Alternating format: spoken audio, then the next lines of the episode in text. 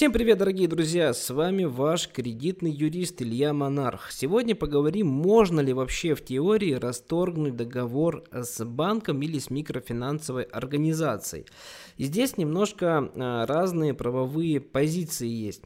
Если мы говорим про банки, то расторгнуть договор с банком по своей инициативе практически невозможно. Мне очень часто пишут люди, которые верят в чудеса, которые где-то начитаются в интернете какой-то брехни, чепухи просят ну, там составить исковое заявление в суд, чтобы расторгнуть договор с банком. Самое печальное то, что на рынке юридических услуг э, есть такие юристы, которые берутся за любые дела. Ну, потому что голод, как бы зарабатывать надо всем и так далее. То есть, как это происходит? Вы, например, приходите к юристу, говорите, вот мне надо расторгнуть договор с банком. Юрист вам может ответить, хорошо, давайте попробуем, составим исковое заявление. Естественно, вы ему заплатите деньги, он составит исковое заявление, что-нибудь там придумает, придумать, поверьте, всегда можно что, направит исковое заявление в суд, и вам суд откажет, 100%, потому что оснований, чтобы расторгнуть договор по своей инициативе, практически нет. Есть только одно основание. Называется это кабальность сделки. Что это значит? Например, вы или ваш родственник, он, ну, к сожалению, там психически невменяемый, да, то есть, причем это э, как бы не оскорбление, а вот именно с, меди- с медицинской точки зрения человек абсолютно невменяемый, это можно подтвердить, и вот э, психически нездоровому человеку выдали кредит, то есть он был в невменяемом состоянии, может быть, там под лекарствами, еще что-то. Он пошел там и взял кредитную карточку, например. Вот в этом случае, если вы сможете медицински подтвердить, что вот на момент взятия подписания кредитного договора человек был действительно невменяем, и медицинская экспертиза это подтвердит, будет определенная справочка, есть все шансы признать кабальность сделки.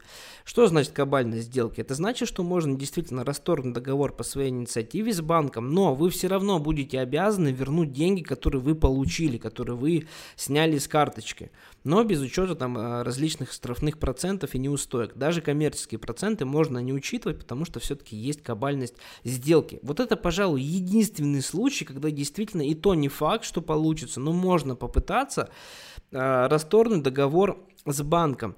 Вот, и если вам юристы просто говорят, что давайте попробуем написать исковое заявление, но это просто юристы хотят на вас заработать. Вот, не ведитесь на это.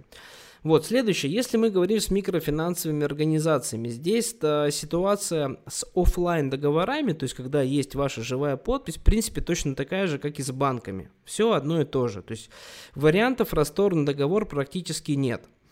Вот, если мы говорим про онлайн займы, здесь правоприменительная практика интереснее, конечно, много, и действительно у нас тоже часто получается отбить клиентов вообще до суда, от онлайн-займов бывает, что и в суде у нас получается признать сделку ничтожной. Вот, особенно когда представители МФО особо ничего в суде не заявляют, то есть э, все исполняется то, что мы просим в исковом заявлении, обычно проблем не бывает.